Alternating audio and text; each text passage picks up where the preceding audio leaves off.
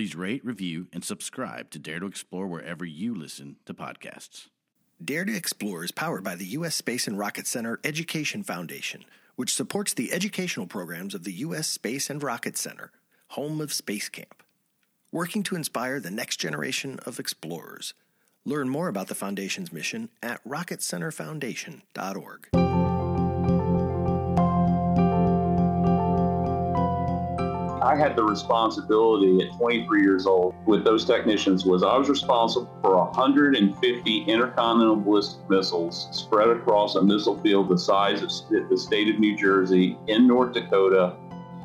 And we had responsibility 365 days a year to make sure that those missiles were good to go. And these guys were responsible for hauling the nuclear weapons to, to, take the old nuclear weapons off and put the nuclear weapons on. So, so the guidance, command, and control, hypergolic fuels, and all three of the missile stages. So these guys would carry the whole, the whole missile.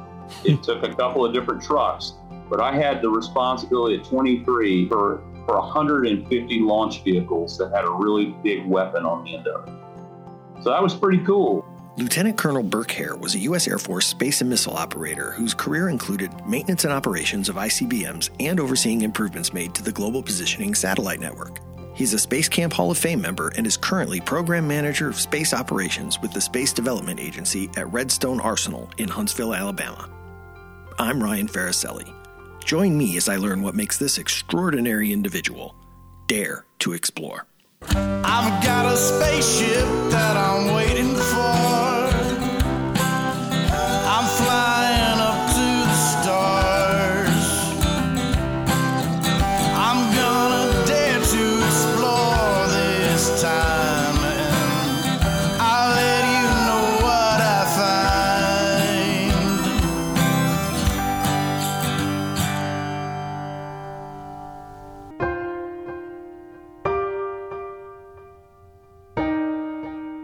Was born and raised in Atlanta, Georgia, so I'm one of the few, the proud Atlanta native. I got involved and interested in space about the time I was five or six years old. And I think where that all came from was uh, I got a tour of a of the local television station, which is still there, Channel 11, and they were showing the kids how they do television shows, you know. And the show that they picked was a show about a moon base, and it was called uh, Space 1999, which Right. was from the 70s. I don't know if you've heard of it. I, not, I've seen it. yeah. Okay. So so that was that was like what we can do this, and they they were showing this you know this eagle flying across space, and it was like that was the coolest thing I'd ever seen in my life. and so I think that may have been kind of what sparked it up, and so. From from then on out, it was just it was on. So uh, you know, I'm a Star Wars kid, so I was six uh, when Star Wars came out. So, you know, I, I basically Star Wars has been in my life that entire time, and and then uh, and then of course Star Trek was part of that too, a big part of that, and uh, so those were kind of the influencers in, in media, and, my parents uh, were very supportive of it. I mean, think, I think they thought that was that was pretty cool, and so they made sure that I was they, they they were feeding me with all the all the books about Apollo and all the books about Skylab and all the books about Apollo Soyuz and um, and and of course when I was growing up from the time I was seven to the time I was eleven we weren't in space so so I had no real good memory of, of missions. I, I I'm pretty sure I remember the Apollo Soyuz mission as a kid but that's about it. I mean I mean barely. Cool one of the coolest things that ever happened was my dad uh, was able to get a ticket to the very first space shuttle launch. Wow. yeah sts1 and we went. And we went down with some some of our friends uh, of my dad's friends we flew down there and we made it to the cape and we we were there right next to the vehicle assembly building we were there on april 10th 1981 and it gets down to T minus nine minutes, and they've got a problem, and they scrub. And guess who had to go home? Oh Me. no. So they launched two days later, and I watched it on TV with the rest of my classmates. But I was there, and so so that was pretty cool. The interesting thing about that ticket was the ticket we got was from John Young, the commander, and he it was from his cousin, who was a friend of my father's in Atlanta. Because uh, John Young grew up in Cartersville next to his cousins. Well, Cartersville's near Atlanta, and my dad was friends with one of his cousins, and that's how it that's how that all worked out. So that was kind of a neat story. Uh, also, we had another interesting person with us, a guy named Bill Curry, and Bill Curry was the head coach at the time of Georgia Tech. Bill Curry later became the head coach at Alabama. So interesting little uh, tidbit there as well. so, so, so mom and dad, uh, they they kept stoking that interest, encouraging that interest. I give them a lot of credit for that.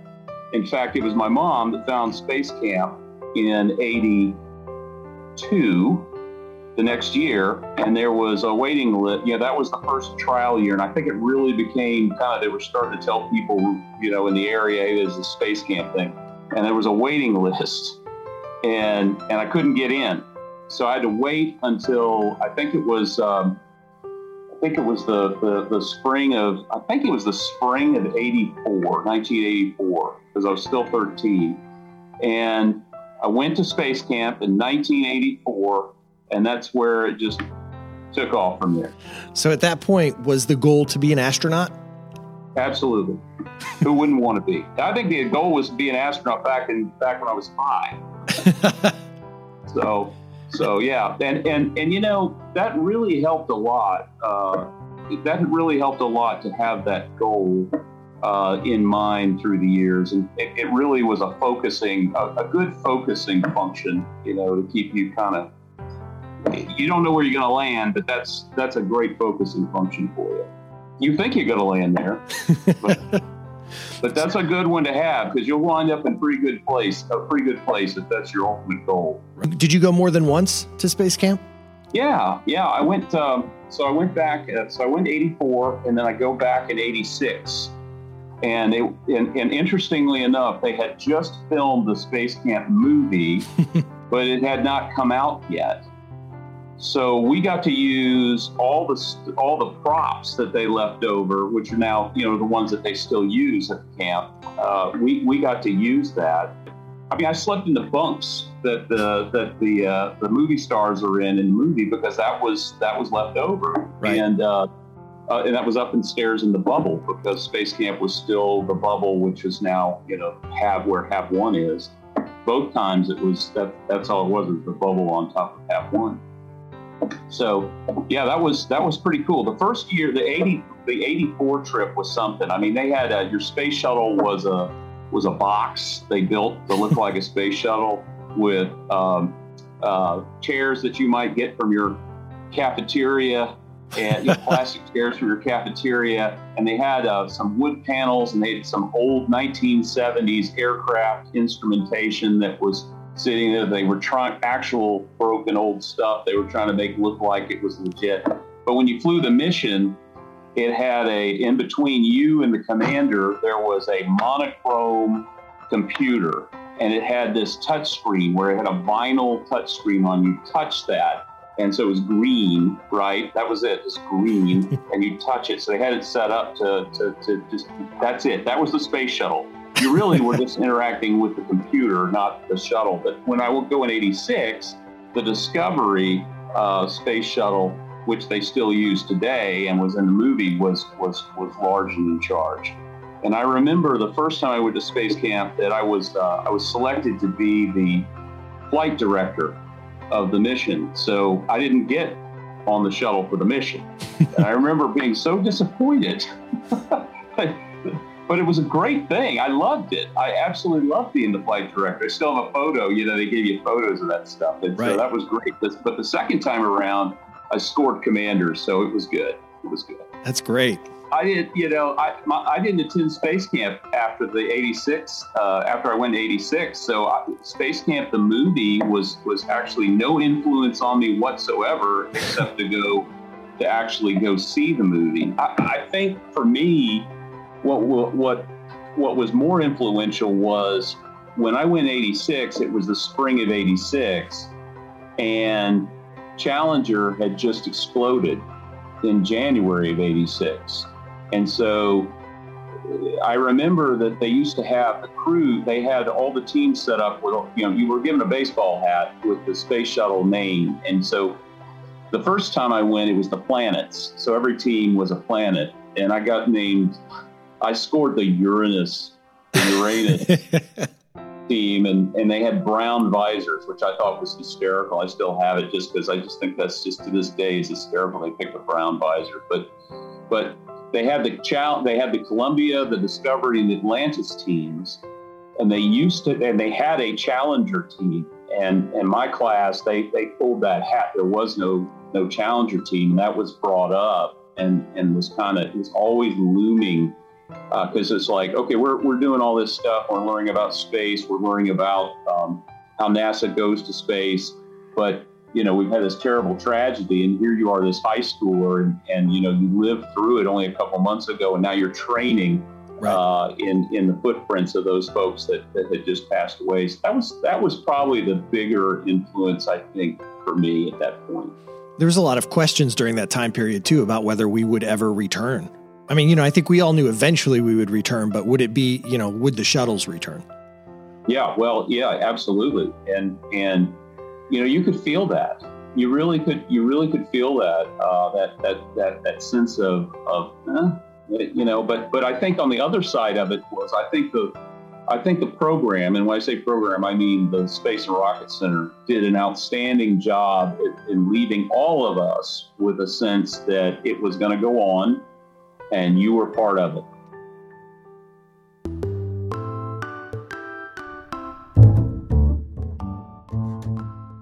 The Intuitive Planetarium is an immersive digital dome theater experience that offers educational astronomy shows, live entertainment, and exciting theater experiences. The only one of its kind in the Southeast, the Intuitive Planetarium at the U.S. Space and Rocket Center offers an 8K digital planetarium and digital dome experience. Additional time tickets are required for Intuitive Planetarium experiences. Visit rocketcenter.com for tickets today.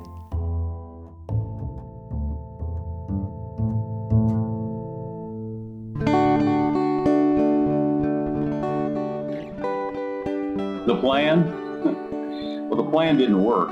Um, the, it's comp. My, my, my first my first year of college is a bit a bit complicated. Um, but I'll tell you the story. I, I, tell the space camp kids this. I have an opportunity um, to speak to the kids. I've gotten to speak to them twice this year, and it's uh, the theme is uh, basically, a funny thing happened on the way to orbit. That's the title of what I what I talked to. So this that's that's the context of what I'm about to say. So I went into into college in in the late '80s, and um, I was select. I was going to go to the Air Force Academy. That was my goal was to go to the Air Force Academy in Colorado Springs.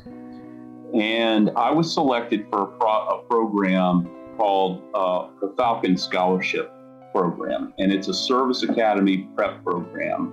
And the deal is, if you're accepted to that program, it's because you did not receive a you received a nomination out of high school, but you didn't get appointed. But hey, you're just right there. I mean, you're right there, and we want you, and we want you to be a part. We, we think we think you've got it, but we need you to go off to a two-year college, military college, and we want, we're going to put you through, you know, the rigor, the academic rigor that, that we have at the academy. And if you come out the other side and you can get another nomination, we'll, we'll, we'll extend you an appointment. So I went to Marion Military Institute in Marion, Alabama. So I leave Georgia, I come to Marion. Marion, Marion is very isolated. There's not a lot out there. And so, so we showed up and I got through the program, and it was tough. It was tough. There were days I didn't think I was going to get through the program, um, but I did. And uh, when I got done, um, I I received my nomination from my congressman, but the appointment didn't show up. In the end, I wound up not going to the Air Force Academy. It was the best thing that ever happened because it set in motion, as many as we know from our temporal experiences in Star Trek. It set it set a different path in motion, but but it, in a good path and uh, probably a better path for me. Um, and so I found my way to Auburn University and, and went through Air Force ROTC there, and that's where I got my commission. But that wasn't straight. That wasn't straightforward either. So I get there, and in a year after being there, this pesky thing happened called the Berlin Wall fell. and and when that happened, all of a sudden, I had gotten a pilot slot through the Air Force ROTC. I was going to be a, I was going to be a pilot. Got it through the Air Force, and um, anyway, they uh, they wound up uh, they wound up saying, "Sorry, we don't need as many pilots anymore because uh, Cold War's over." I, I commissioned in 1992, and then because of this Cold War drawdown, the Air Force basically said, "We'll call you, and we don't have to call you for up to a year." And so I said, "You know what? I think I want to go work at space camp." so that's what happened. So so so I came up here and um, I came up here and got hired on, and I was at Aviation Challenge in their second year. I think it was. It's in 1993. So I was like one of the early early counselors up there, crew trainers at uh, Aviation Challenge. Yeah, we had that was the best ten months that I had ever had, and uh, and uh, met a girl, and that was kind of nice. And, uh, and and actually got to be a space camp counselor uh, over the winter time, and uh, and it went and things went very well. And then then I got called up to active duty in, in 1993. I guess the other piece of that story that I should share is that girl was the girl I married. So I had a space camp romance. I'd gone to the Air Force Academy, no space camp romance, no aviation challenge. Sure. So that was great. Yeah. The life lesson here is about is about recognizing your opportunities. I mean, I never in a gazillion years, here I was going to be a pilot right, in the future. And I never in a million years thought they're going to send me to intercontinental ballistic missiles in Grand Forks, North Dakota. Eh, I didn't even know where Grand Forks, North Dakota was. Right. So, yeah, so we left Huntsville and it was 78 degrees and a thunderstorm. And, and when I say we, I really mean me. And when I got there uh, four days later, it was 36 degrees and snowing. And I said, What on earth am I getting into? This was in April. And so when I got there, I, I found out very quickly that um, I was a second lieutenant. I was put in charge of 70 maintenance technicians on day one. Day one, 70 maintenance technicians. And the non commissioned officer in charge who worked for me had been in intercontinental ballistic missiles since before I was born. I was 20, 23 years old, and he had 24 and a half years in the military doing that job.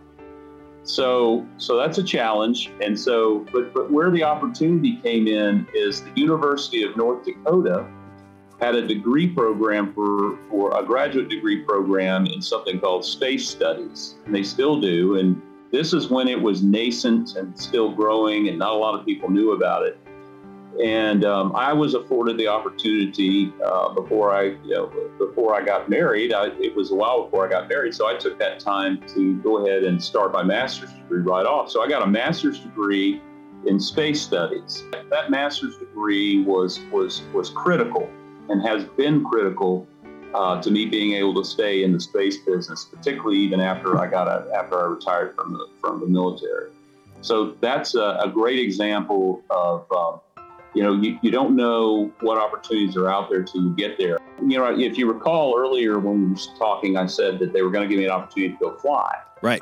The Air Force is always doing things a little differently. And so um, while I had a pilot's license coming out of college, and if you had a pilot's license, you went straight to flight school. If you didn't, you went to a program called flight screening, and uh, which is an aptitude program. Well, they sent me to the aptitude program and they sent all of us the aptitude program. They just decided, you know, we're going to send everybody.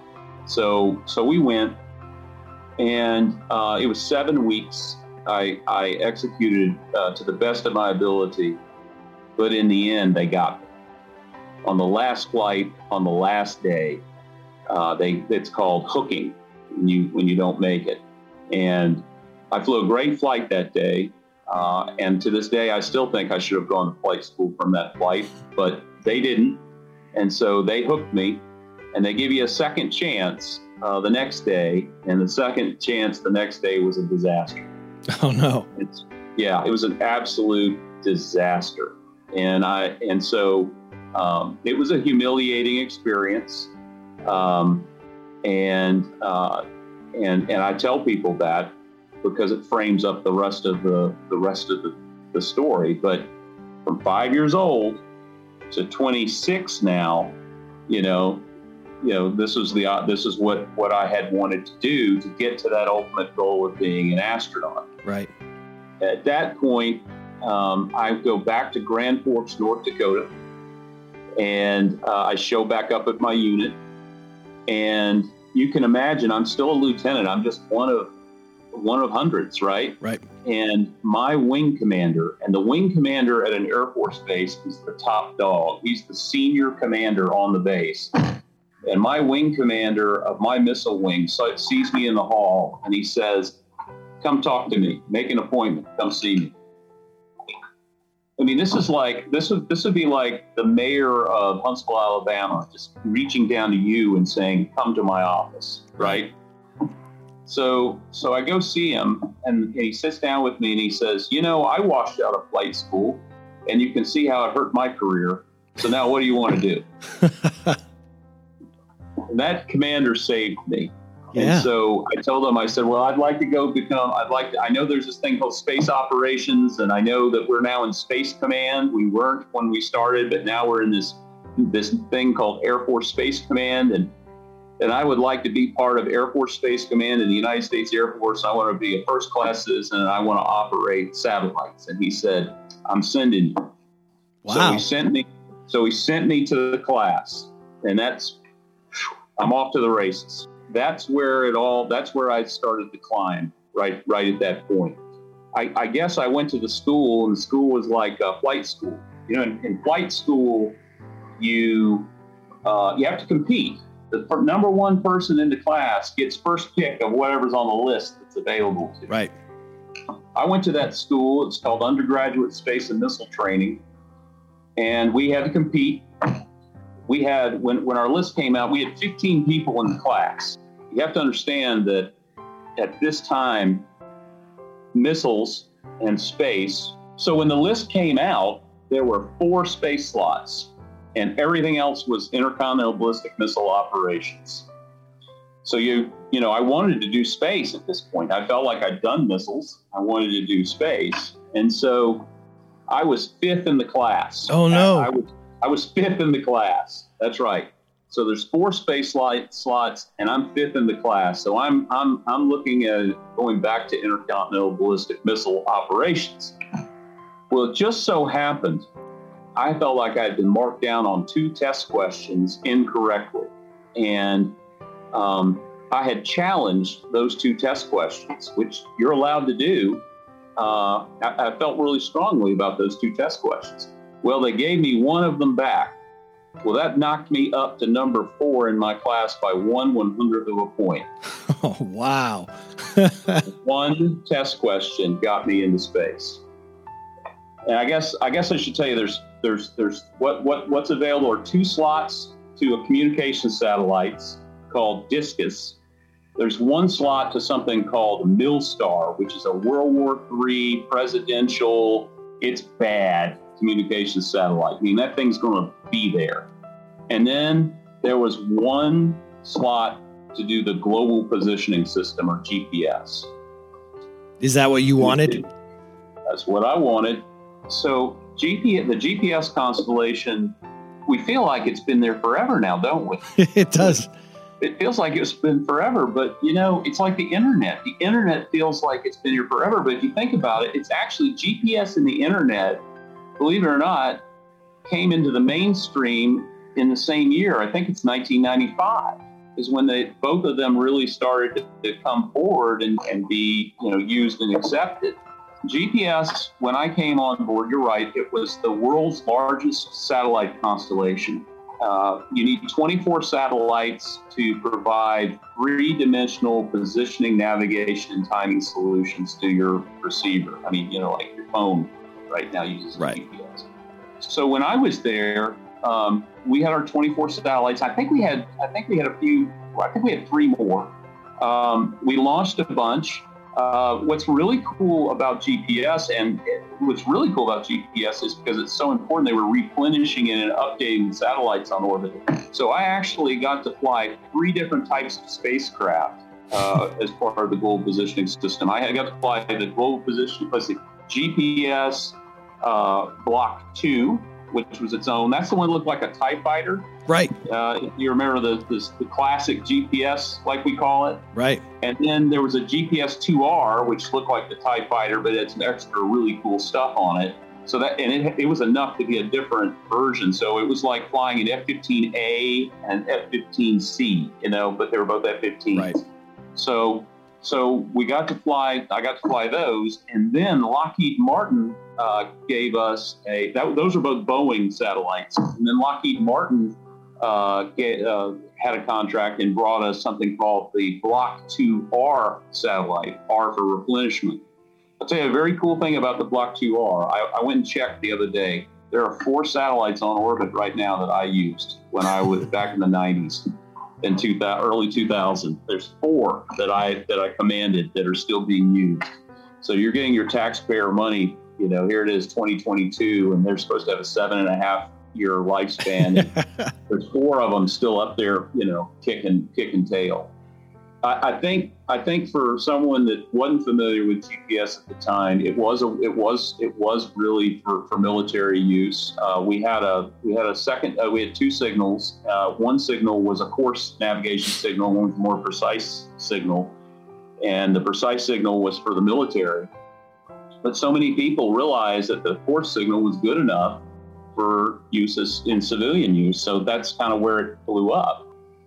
Probably one of my proudest things with GPS is I was involved in Operation Allied Force. That was, you know, they say the Gulf War, the 1991 Gulf War, was the first space war.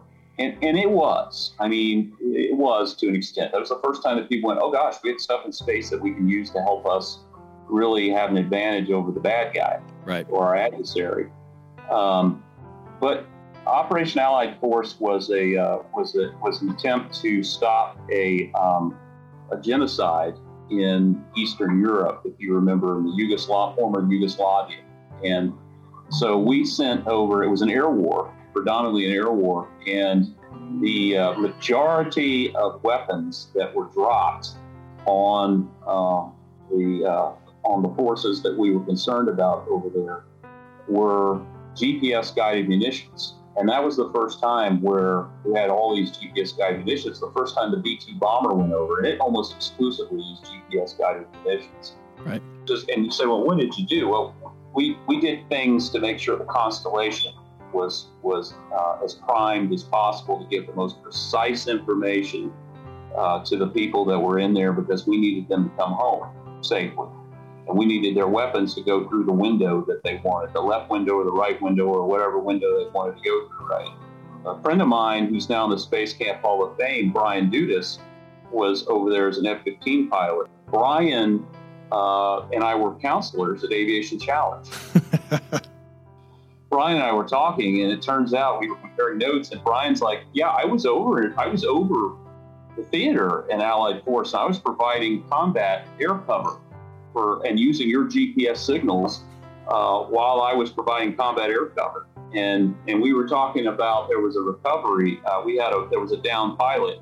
He's he's better to talk about it than me, but there was a down pilot, uh, and and at the time we didn't talk about you know GPS radios and this that right. and the other, but but but they got him out using the GPS signals, and we went back and looked, and I was on console. My crew was on duty when they went when they rescued that guy. So that was that was pretty uh, that was pretty cool to know that you know that, that we were part of that that Yeah. effort. Because Yeah. right now GPS is, is everywhere. I mean, it's in your it's in your cell phones, it's in your it's in your cars. Right. You you know it's um, it's in your cell phone towers. Um, you know the timing signal. The that's what's the precise as you go cell tower to cell tower. Your phone moves and it transfers that over. That's that's the global positioning system. That's that was U.S. Air Force at the time. Now it's U.S. Space Force. So U.S. Space Force is people don't realize the U.S. Space Force is in their lives every day. Right. I finished as a crew commander, and I was I was really really really proud of that experience. That was the best assignment of my of my career, hands down. Then after that, you went back to missiles, right? Right. So part of the whole Cold War, let's figure out who's who and reorganize the better. The Intercontinental Ballistic Missile Force was put into Air Force Space Command. Missiles went into uh, went into Air Force Space Command, and the bombers went into something called Air Combat Command. So what happened was they said, "Well, you know what? We need we need these space guys to go do uh, do missiles, and we need some missile guys to do space. And so if you are a space guy and you've not done missile operations, you're going." And so we wound up at uh, at Francis E. Warren Air Force Base in Cheyenne, Wyoming, and uh, I pulled 174 uh, combat crew alerts uh, in the Minuteman III weapon system. Well, what happened on September 11, 2001? We were put into a much higher posture than we thought we would be. The people that I came off alert on the, I went and looked it up. I, I came off alert on the 9th of September. Uh, one of my, my, my crew deputy went back on alert uh, the, the next day, uh, thinking that he was going to go out for a 24 hour alert because that's what it is. You, you come into your support base. Life of a missile combat crew person is you, you come into the base, you get your briefings. Uh, if you, there's classified to take out there, you grab that. Pick up a crew vehicle, a government crew vehicle, and then you drive up to two to three hours uh, to your work site. And then when you get to your when you get to your work site, and once you once you uh, get ex- you get through all the gates and all the checkpoints and everything, and you, you you walk into the missile alert facility and you get downstairs, that's when your 24 hour clock starts. When your off-going crew says you have the alert and you accept the alert, which means you've signed for you know the, the weapons and said, "Yep, I've Right. got the alert." So these guys all went out on their 24 hour alert and they wound up out there for like three to four days. Everything was so so locked down. I went out there uh, after that, and I went out there for three or four days as well. And We had two sets of crews with us, and I, I really can't say much more except I can assure you that while while all we were all worried and distracted about terrorists, and we were worried about more attacks and we were worried about how we were going to go over there and take care of that. The Intercontinental Ballistic Missile Force, and I think the rest of the strategic triad, which is submarines and bombers, uh, we were in a place of higher readiness where we were messaging to the other guy, don't try it. We may be distracted, but we're not that distracted. I can't really say much more about it, but uh, I, I can say that uh, your the, the system worked.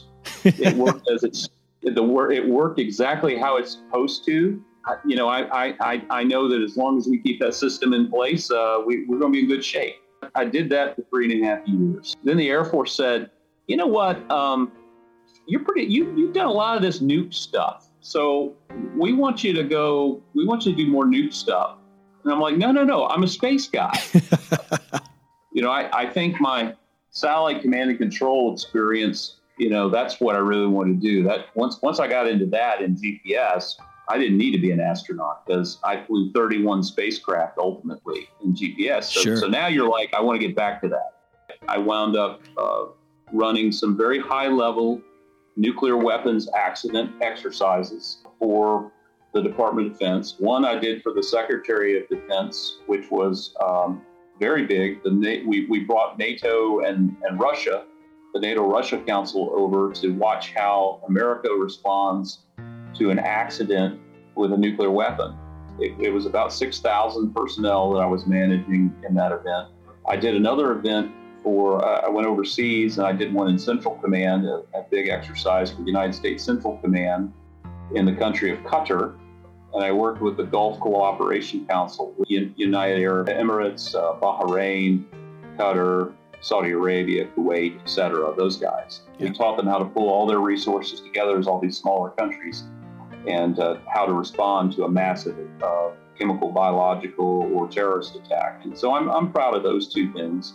Got me promoted and got me back to space. So so I wound up getting back to GPS in the next assignment. You know that one was really cool because I'm at headquarters and I am the lead. Um, I'm the lead operations person for Air Force Space Command. You had the whole Air Force, and then you have these commands. You have Air Combat Command, Transportation, uh, Air Mobility Command, and they you have Space Command. So, so I was the guy. I was the, the lead GPS guy for operations there. We brought on a new family, a new generation of GPS satellites while I was there. GPS 2F. Those satellites are still in orbit right now today, and you're using them. And a lot of people think satellites like airplanes, like each satellite's its own thing, and they are, right? But it's a capability. So you need four satellites to give you 3D, three dimensionally positioning, navigation, and timing, right? So it's a capability that requires the whole constellation. We, we brought on a new uh, command and control system for, for GPS. What was so significant about that was up to that point, the system that was there was a system when I was a lieutenant. I mean, it was old. Sure. Yeah. And but it was still doing the job. We had to turn it off and turn it wasn't like I could leave them both on. We had to turn one off and turn the other one on and hope that the GPS constellation still worked for everybody because GPS at this point is a no fail system for the world. Right. Right.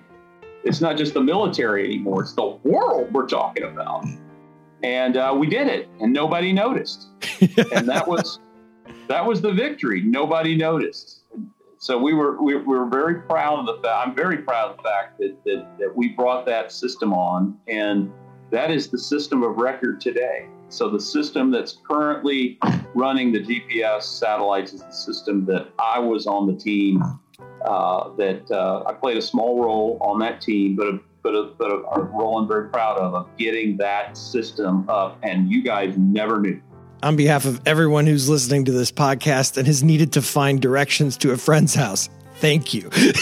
well, you're welcome. And if you've gotten lost, it's not the satellite's fault. It's your, it's your, receiver.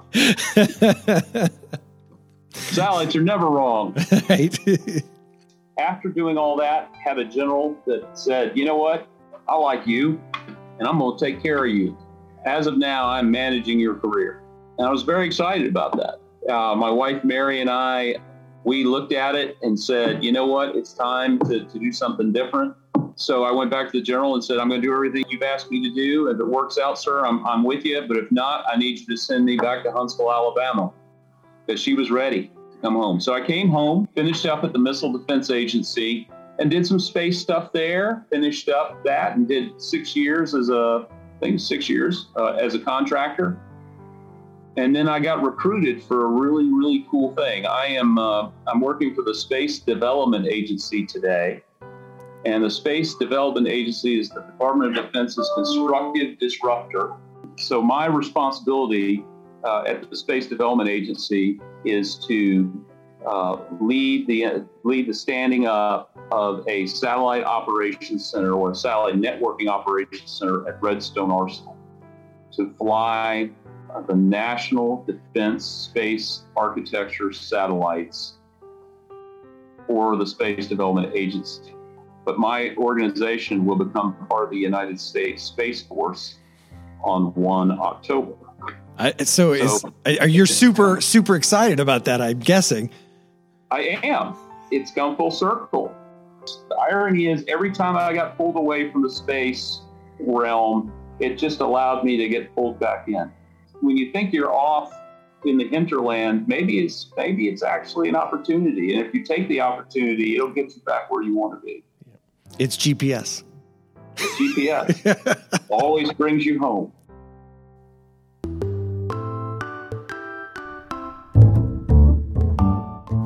Train like an astronaut and get lost in space at the U.S. Space and Rocket Center. Shuttle simulator programs are available to try your hand at piloting the shuttle and is based on both the past and the future of space exploration.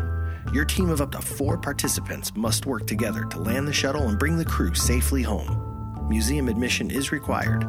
Find out available times, prices, and more at rocketcenter.com and get ready to blast off.